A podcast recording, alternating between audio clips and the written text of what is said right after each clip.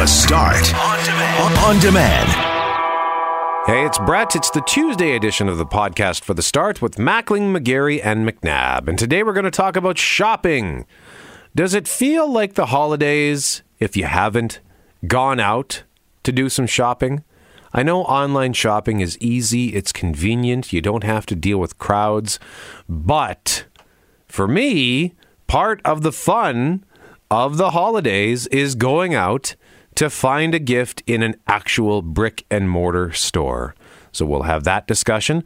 We'll also discuss the housing market and predictions for 2019 for the city of Winnipeg.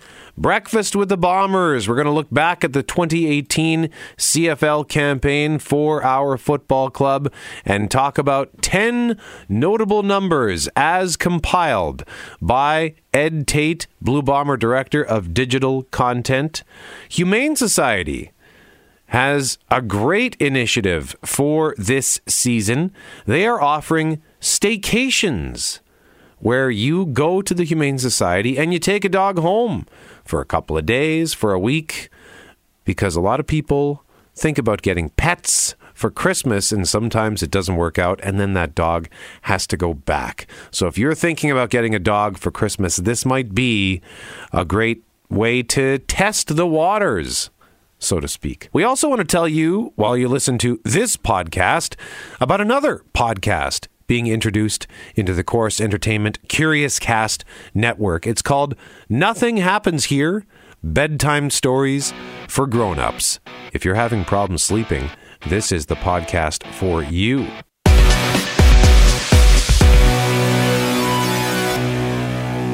Saw a story in our news run here. Online shopping may be convenient, but for some, it's not the holidays unless you buy something in a store. ABC's Daria Albinger explains why. Some people may finish their holiday shopping without going in a store. They'll do it all online. Others still prefer to kick it old school. Online, you can't have that trial, that experience with the product. Dr. Elad Granot, Dean of the Business and Economics School at Ashland University, says you still have to go into the store because brick and mortar gives shoppers a full sensory experience they can't replicate online. Jerry Masiak knows that firsthand. He's run a shoe store in North Olmsted, Ohio for 45 years. Treating people the way you want to be treated in a store, that's the way you get things done. Daria Albinger, ABC News. Now, we've put this question on Twitter, on Facebook, and on Instagram. Where do you weigh in? In terms of shopping during the holidays, do you like to go into the store or do you prefer to do it online? And now we're going to have that discussion here. Jeff Braun is here, Kelly Moore is here, Jeff Fortier is here. Fortier, you've already got your mic cracked. What do you like to do? Oh, I'm always in the store. Like, Yeah. actually, I, I hate shopping, but uh, when it comes to Christmas time, I like going in the store. I like seeing the lights. I like seeing everything around. Um, I think this year, I, I still, I still have a lot of shopping I got to do. Yeah. Um, but I'm going to buy my brother's present online. Probably I should get on that because uh, who knows if I'll get here in time. But uh, yeah, um, I'm probably going to hit, hit up the stores uh, this afternoon. I feel like you're that guy, Jeff, because you're so nice that you'll end up with 10 more things than you need, though, because you'll walk in, and you're like, that's a nice, you're so nice to me. I'll get those two things. And then you'll like go over to the next thing. And you're just, I feel like you're, Oh, it happens. I think you're easily influenced by the kindness, which is good. It's a I think, compliment. I think Loren's lobbying for a Christmas gift right I- now, by the way. Could you sense that, no Kelly? doubt about it. no, I'm just, I, what I, what I, Absolutely no I meant, question. I meant he's going to be convinced by the store clerks, not by friends. The only thing she didn't include is her name's Lucy. But Yeah, I like to. I, I I'm kind of with you, Fortier. I think that's one of the reasons why I prefer to to go out and shop in store because you you get to see the lights and maybe this is a, a sad comment on Christmas, but going out shopping and being surrounded by all the commercialization puts me into the Christmas spirit somehow. Yeah, no, But- I'm the same way. I'm the exact same way. Just uh, it's the feeling. It's I don't know. It's just part part of Christmas. You to me, guys need to watch that Charlie Brown special and learn the true meaning of Christmas all over again. That's right. but a part of it too is I like going out and just finding good gifts that I can then give to somebody and see the the smile on their face. Uh, and I know you can do it online. And I I bought some stuff online last week because I couldn't find it in store. Uh, so in that sense, okay, I will relent and and and go online. It's not that I have anything against online. I just prefer to go out and, and brave the crowds despite the frustration, but it's that feeling for me, it's that feeling of victory. If I have defeated a crowd, I've gone into the busy mall parking lot or whatever, dealt with the traffic, and come out with something in my hand, then I feel like I earned this. Well, I just need to watch Jingle All the Way or five minutes of it and just go, oh, yeah, that's why I'm not really a big fan of heading out into the mall. I used to be the December 23rd, December mm. 24th guy.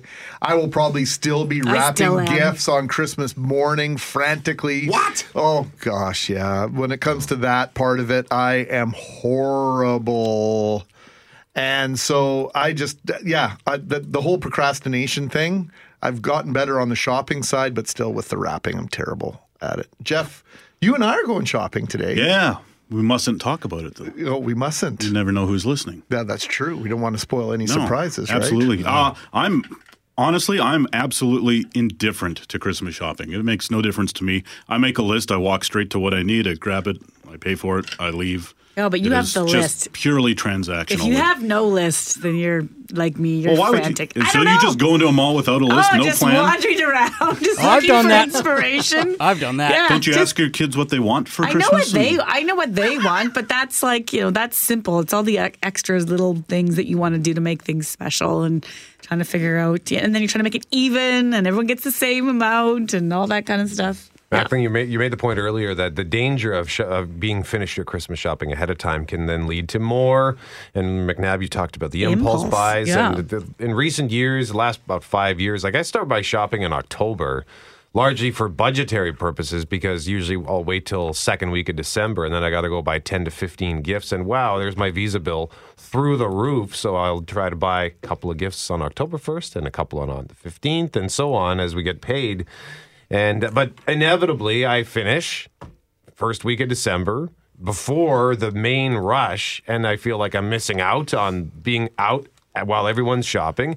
And then I I do feel like I haven't done enough. I can do more. Well, I don't know what the rules are at your house, Kelly, but we had the requalification conversation on Sunday about parameters for gift giving between Jackie and I. So mm-hmm. we're doing this, we're not doing that.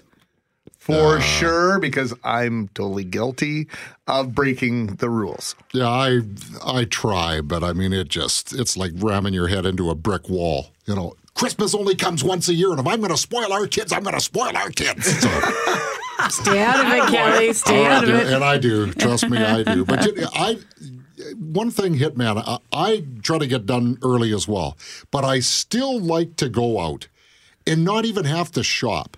Just you know, whether it's stopping and having a coffee or uh, just wandering around the mall and seeing all the activity and that sort of thing, and uh, you know, wishing people a Merry Christmas who you don't even know. Yeah. That's the part that I get the kick out of the most. I try to I try to have all the uh, McNabb uh, stress-free shopping done by then, so that I'm not being frantic, and it's just it's just an enjoyable experience. Doing laps around the parking lot, you know, till you finally find that spot that's within a 20-minute walk of the mall. Like, oh, listen how he's trying to sell this like it's the greatest day of his life. is, Just it's giving, fun. handing out kindness left and right while I'm sweating my way through the Polo Park. Oh boy. Am- Get out of my way! Yes, go.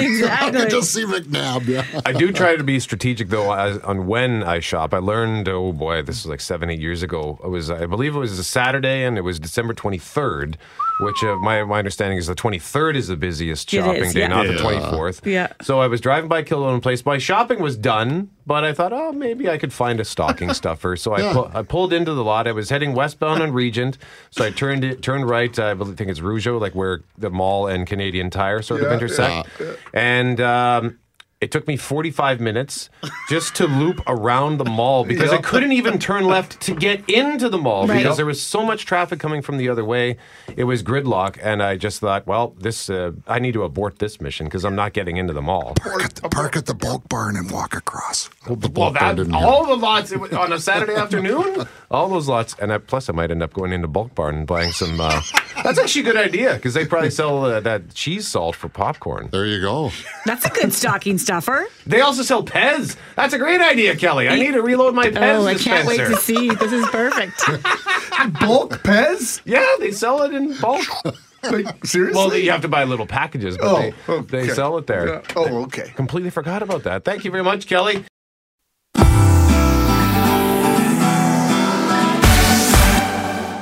McNabb, we begin, we start this hour with housing prices. Yeah, if you're sitting on a house and looking to sell or looking to buy, what would be the right move for you in 2019? Uh, we're hearing housing prices will rise in most markets, according to Royal LePage, with the greatest growth expected in Montreal. But Winnipeg will see prices climb too. For more on just how much, we're joined by Michael Froese with Royal LePage. Good morning, Michael. Good morning. Thanks for having me. Well, thanks for being on. Uh, how, how's the market looking as we head into the new year? You know, the market is looking uh, is looking quite healthy, and you know what? I got to say, the word that comes really to mind is the word resilient, uh, because uh, we, Winnipeg and uh, like much of Canada has faced a lot of uh, regulatory changes, a lot of external forces that have had some negative impacts on the market. But Winnipeg continues to hold strong with a 1.3 percent uh, price increase forecast of 2019. There are some markets that are forecast to regress a little bit, uh, Michael. So 1.3 is a win, I would say, if you're an investor or someone who, who really keeps track of the value of their home in, in terms of calculating their, their personal wealth. Absolutely, and as though you know, 1.3, it's it's not a huge number, but at the same time, I agree, it's a big win because you look at our some of our western counterparts. You know, we identify a lot with Regina and Edmonton, Calgary, those have all been forecasted for negative, um, I guess, price decreases. So uh, Winnipeg's in a, in a good position going forward. Which areas are you expecting to be maybe a little bit hotter than others? Well, you know, it's uh, there's some of the classic neighborhoods. I mean, hey, you know, River Heights is always kind of um, you know sets the benchmark for stability and with home prices. Uh, but it's really about the price ranges as well.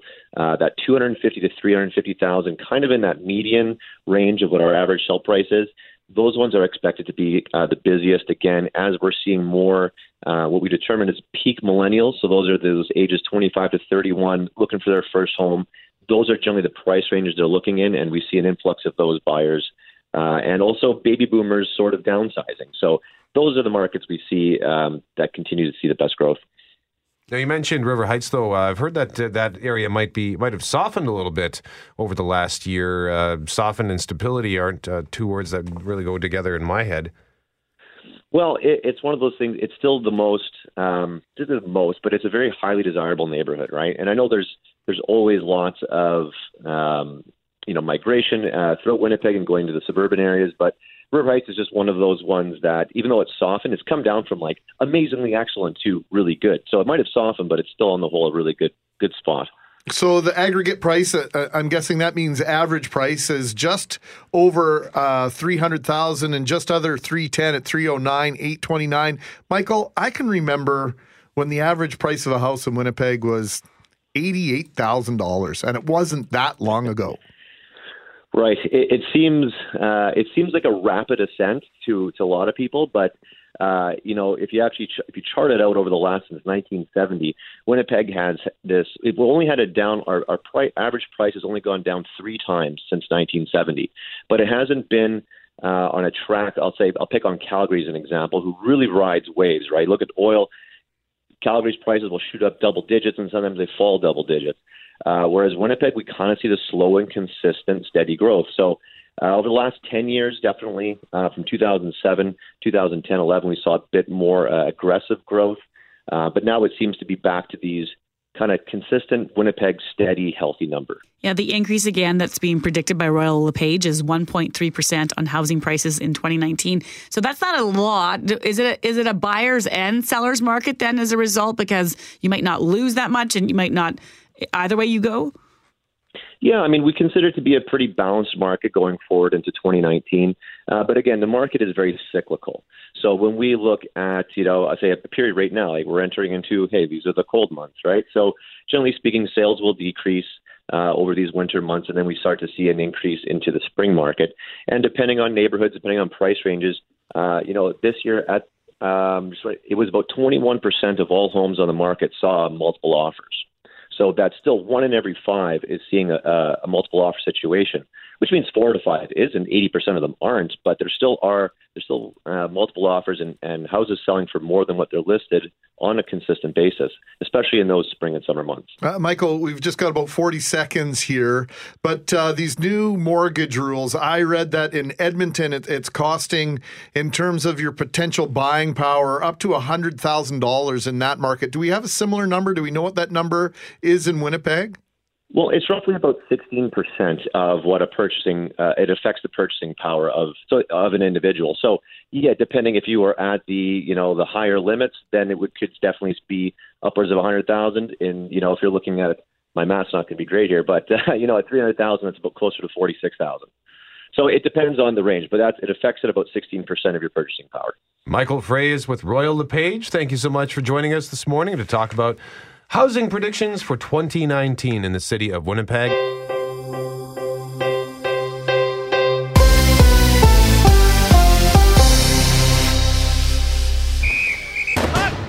Yes, indeed. Before the uh, calendar turns on 2018, we thought we'd toss out the numbers that may resonate with Blue Bomber fans on this edition of Breakfast with the Bombers.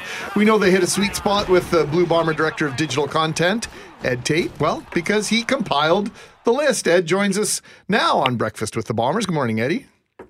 How are you guys? Doing great. How about you? All set for Christmas? Fantastic.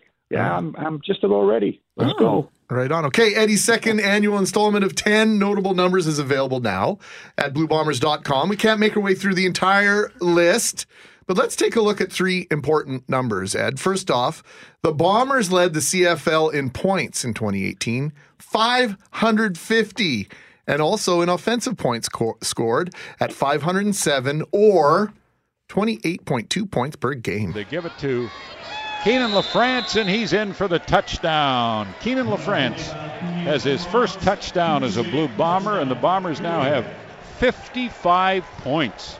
I think that was against a uh, game against uh, Montreal. Ed, impressive numbers. What do they mean? Well, it's been a long time since this club uh, led the league in scoring. You have to go back to 2002. It, it means, uh, I think, that you know their offensive line is was pretty powerful. We we all know that they had Andrew Harris, but given their receiving corps, which a lot of people have identified as an area of need in the off season, uh, I thought that Matt Nichols did a pretty good job. And also, we have to remember he missed the first four games, the first three games of the year. So, uh, some good work from a rookie and Chris Streveler. And to to top it all off, uh, you have to tip your hat to Paul LaPolice and his creativity and what they've done on that side of the ball. But I, I think there's even more to give, and I, on everybody on that side of the ball would say that too. That this offense could get even better in 2019.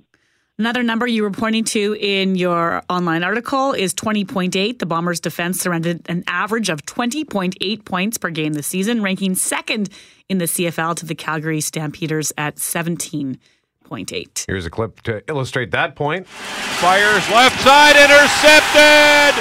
Marcus Sayles, and he's knocked out of bounds by Manziel, but that's the game. Marcus Sayles moved in front of the receiver and picked it off. So, Ed, that's a huge improvement over last season. Just how much better was the defense?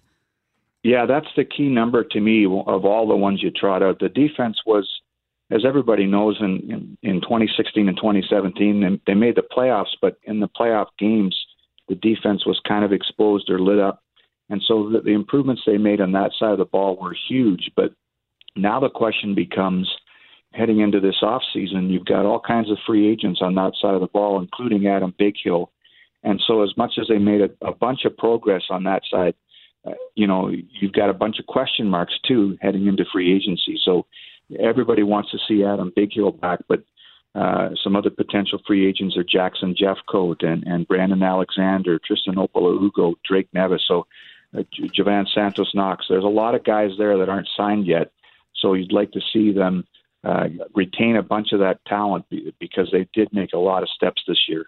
All right, the third number we're going to look at is 38.4. Ed, it's impossible for us to gather for a Blue Bomber conversation without discussing the impact of Bombers running back Andrew Harris. Hands it off to Andrew Harris to the 35, the 30, the 25, the 20. This is a Bomber touchdown. Andrew Harris runs off right tackle, finds a nice hole, and nobody was going to touch him before he got to the end zone. Now, number 33, very special to Harris. I don't think the league would allow 38.4 on his jersey. What does that number mean as it relates to uh, the star Canadian running back? Well, it's the percentage of touches that he had of the offense this year, which is a, a really an enormous number. We know he's going to carry the ball an awful lot because you know he's won back-to-back rushing titles, but he also had 58 catches this year. And when you combine the carries and catches, That's 38.4 percent of the team's touches uh, this past season, and and the significance of that is that there's no other player in this league that is as busy as Andrew Harris out of the backfield. Now, a lot of people would say there's nothing wrong with that because he's you know rushing for almost six yards a carry, and I think his average catch is about eight yards per carry or per reception. But you know, if you want more offensive balance, if you want to add a couple more receiving threats, then maybe that means less touches for Andrew Harris. I mean, it's never a bad thing to hand the ball to to, to number 33, but uh, it becomes easier for defenses to defend if he's getting the ball almost 39, 40% of the time. More details at bluebombers.com. 10 notable numbers of 2018 with Blue Bomber Director of Digital Content, Ed Tait, joining us live this morning. Ed, thank you so much. Right on, guys. Have a good day.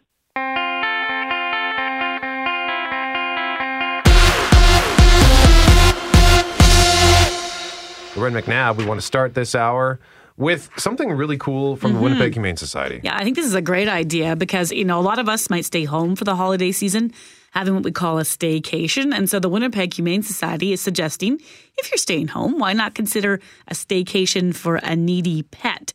Essentially allowing you to adopt a dog for the weekend or a couple of days and maybe even test your skills as a pet owner. Javier Schwersensky is with the Humane Society and joins us in studio now. Good morning. Hi, good morning. Thank you for having me. Well, where did this idea come from?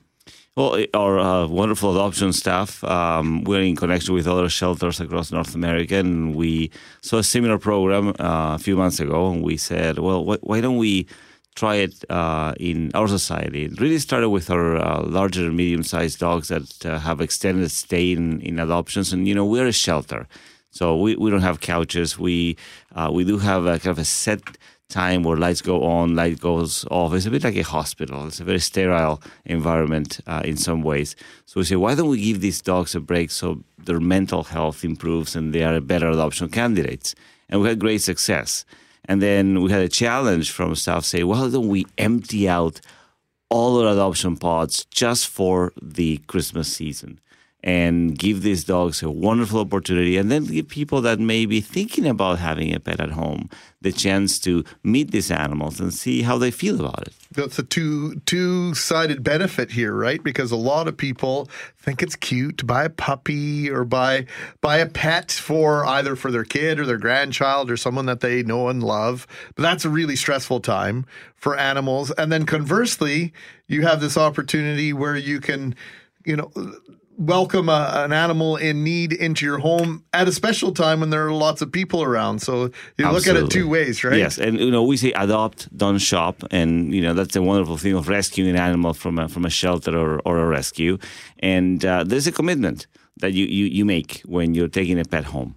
And uh, sometimes we can explain to you what it is, but you don't fully grasp the, the, the responsibility and the joy of uh, having a pet in your in your home. And this is a perfect way in which you can kind of test the waters, and and uh, but also give this these animals a great opportunity uh, to enjoy some time off and, and and to really do what pets do. You know, pets belong in homes and they are companions. And uh, it, we, we see it as a perfect uh, perfect match. Yes. So, do you actually get? I'm curious. People people will go out and get this gift of an animal for Christmas, and do you find post holiday, like in January, people will be dropping off dogs saying, "Yeah, like I just it was a bad idea or it didn't work out." You know, we, we have some. We I looked at the numbers of the you know a few past years, and there's not a, see a trend, but we definitely we see two things. We we see some people surrendering animals because they purchased an animal and they say, well, or, or someone did as a gift, I don't, I don't want it. I, I don't know what to do with it. I don't know how to train this puppy to pee outside. Um, and then we, we have those who come and say, I want to surprise my family with a, with a puppy. And we will not adopt an animal without meeting the entire, you know, household. If there are other animals to make him, you know, meet and greet. And so they say, well, to make it difficult. We, we don't try to make it difficult, but this is a kind of a very important decision, a long term decision. It's we a want. lifelong engagement. It's Absolutely. a lifelong commitment, right? It's, it's, it's, it's joyful. It's amazing, but you need to be ready. So this way, there's no judgment. You know, there's there's really an opportunity to test the waters. If things work out and you want to keep the, the, the dog, wonderful.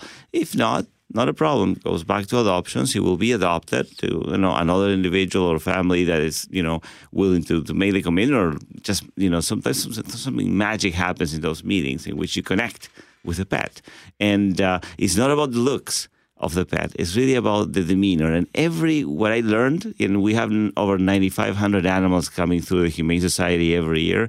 Every pet is an individual. It's different. It has their own personality. And what we do is a matchmaking service. Is it bad or is it hard on the dogs to go to a home for a couple of days and then have to come back? You know, it, it's better than the alternative, which is to be more lonely because we have less volunteers. We, we, we have 750 volunteers. We couldn't do our work without them. And the holiday season is, is stressful because we, we, we're trying to keep up with, you know, making sure that the welfare of the animal is taken care of. And welfare is not only their physical health and feeding them, but also going for walks and having time with them. They need to spend time with humans. That's what dogs and cats need. So um, it's actually, we've seen it it as very, very beneficial to them. They just get a nice break and uh, they come back way more relaxed, actually. It's, like it's the rest great. of us, if we get a vacation, we come back a little bit more well rested. So how how do you do it? If you you don't just give them to anybody who walks through the doors, right? no, There's an no. application process. Please don't come to my office right now saying I want a pet, and there's a limited number. So you go to WinnipegHumaneSociety.ca. There's a big banner right now. You click on staycation, and then you fill out a form. And uh, there are limited sp- spots, roughly ten that we have, and you know it changes every day depending on how many dogs we have in adoptions right now, uh, and we will get back to you uh, between you know 24 and 48 hours ahead of time. Those who um, you know it's first come first served, but don't be discouraged because this program will continue on after the holidays. So we will get you know get back to everyone that wants to uh, participate. And again, with over 3,000 dogs uh, every year, there will be plenty of opportunities for Winnipeggers to help us out. Javier Schwersensky is the name of our guest. He's with the Winnipeg Humane Society, and you can get more information at our 680 CJOB Instagram. We've uh, attached a link for this program to that where you can get more details. If you're curious about this, if you want to get a dog for your family, but you're not sure if it's going to be the right fit, you can take a dog for a staycation. Javier, great to meet you. Thank you for doing this. Thank you. Happy holidays.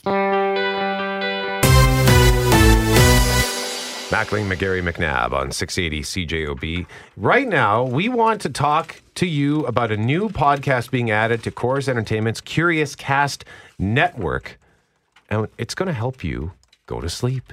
It's called Nothing Much Happens Bedtime Stories for Grown-Ups. And the host is Kathryn Nicolai. She joins us now on 680 CJOB. Catherine, good morning to you. Good morning. Thanks for having me. How are you? Really well. I slept great.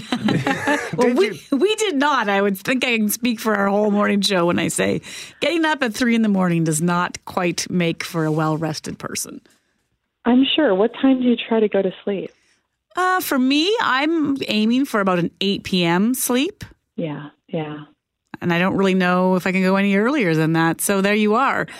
but for the rest of the average folks out there, first of all, the this whole topic, what what did what was the impetus for it? Well, part of it was um, just noticing how many people in my life, I'm a yoga teacher, so I talk to people about their health all the time. How many people I interact with every day have a hard time falling asleep. And just following sort of the science behind it and seeing the impact it has on people's long term health and even the little choices that we make every day. You know, things like if you're not getting enough sleep, if you miss a couple hours of sleep, you're likely to eat as many as an extra 600 calories the next day. So we don't think about all like the little dominoes that get tipped over when we don't sleep well. But I was just thinking of that sort of as a yoga teacher and somebody who's involved in health. And then also, I've used this technique my whole life of a little bit of narrative and storytelling to fall asleep. So I thought, you know, can I put this together and help people sleep better at night? Now, my issue, Kathryn, isn't necessarily falling asleep, but falling asleep when I'm not supposed to. I can fall asleep just about anywhere. I fall asleep uh, sitting up, uh, reading with my kids. I fell Yeah. asleep waiting for the car wash the other day. so th- this, you know, chronic lack of sleep can have a detrimental effect uh, down the road and in other parts of our day. Fair to say. Absolutely, and that's definitely a symptom of somebody not getting enough sleep during the night, as the body's trying to recoup during the day. So it sounds like you need my show. Well, and if for people who have problems with sleep, I mean, I love the name Bedtime Stories for Grown-ups, but this is a podcast that can really help people who might be having problems either getting to sleep or staying asleep or just figuring it out. Absolutely. You know, a lot of us were we're on our devices right up until the moment we go to bed. It's a stressful world. You know, it's easy to feel overwhelmed and sort of overstimulated and then we try to turn things off and go to sleep. And a lot of people, they might be able to go to sleep, but then they wake up again. And so it's hard to find that consistent seven or eight hours at night. So the idea of the podcast is I'm giving you someplace to put your brain that is not Facebook, it's not the news, it's not the worries that you have. You need to have this bridge between your day and your sleeping life where you can kind of dial everything down. And so that's where you fit the podcast in. It just like when you were a little kid, you know, you got read to sleep at night. And I think as adults, we still deserve that. It's interesting you mentioned kids, and I think about this now with two young ones. All the effort you work mm-hmm. in making sure that your children have a well rested night, that they don't watch television before they go to bed, that the snack became yeah. a few hours earlier, and then we suddenly grow into I don't know what age it happens, but we decide that doesn't apply to me anymore when it's probably one of the most important things we could do in our day. Absolutely. And it definitely does apply to us. And I think, especially with screen time right now, you know, we're stimulating the brain, we're trying to stay awake and or we're keeping ourselves awake and then we're trying to just flip a switch we wouldn't expect our kids to do that we know that they need to wind down and shut down slowly and we're no different as adults what kind of stories do you tell in bedtime stories for grown-ups um, well just like the the title says nothing much happens the idea is that they're really simple, cozy stories where you don't have to worry, like, wait up and see what happens because I tell you right from the beginning, nothing much is going to happen. and I tell the story twice so that that kind of gives people permission too. Like they think, oh, it'll come around again. Like if I slip off to sleep, um, I can I can hear it again. But usually they'll fall asleep right away within the very first few minutes. They're stories about things like um, being snowed in or um, you know going to the library, spending a day in the bookshop. They're really just comfortable, cozy stories um, full of relaxing detail that give the mind like a nice landing place to nestle into. All right, Kathryn Nicolai, thank you so much for joining us. And thanks for doing what you do. And Greg, I know you like to listen to podcasts yeah. and stuff while you sleep, don't I you? Do. Yeah, I do. It's a bad habit. I, I just it, it, helps me do exactly that. It it shuts off my brain and and and distracts me from the from the topics and the issues of the day for sure. You can find yeah. the podcast. Thank you so much, Kathryn Nicolai, the host of the latest edition of Corus Entertainment's Curiouscast Network. The show is called Nothing Much Happens Bedtime Stories for Grown-Ups. I put a link to it on 680 CJOB's Instagram story. You can find it there. We'd love for you to follow us there. The Start on Demand is available on Apple Podcasts, Google Podcasts, and anywhere you find your favorite podcasts.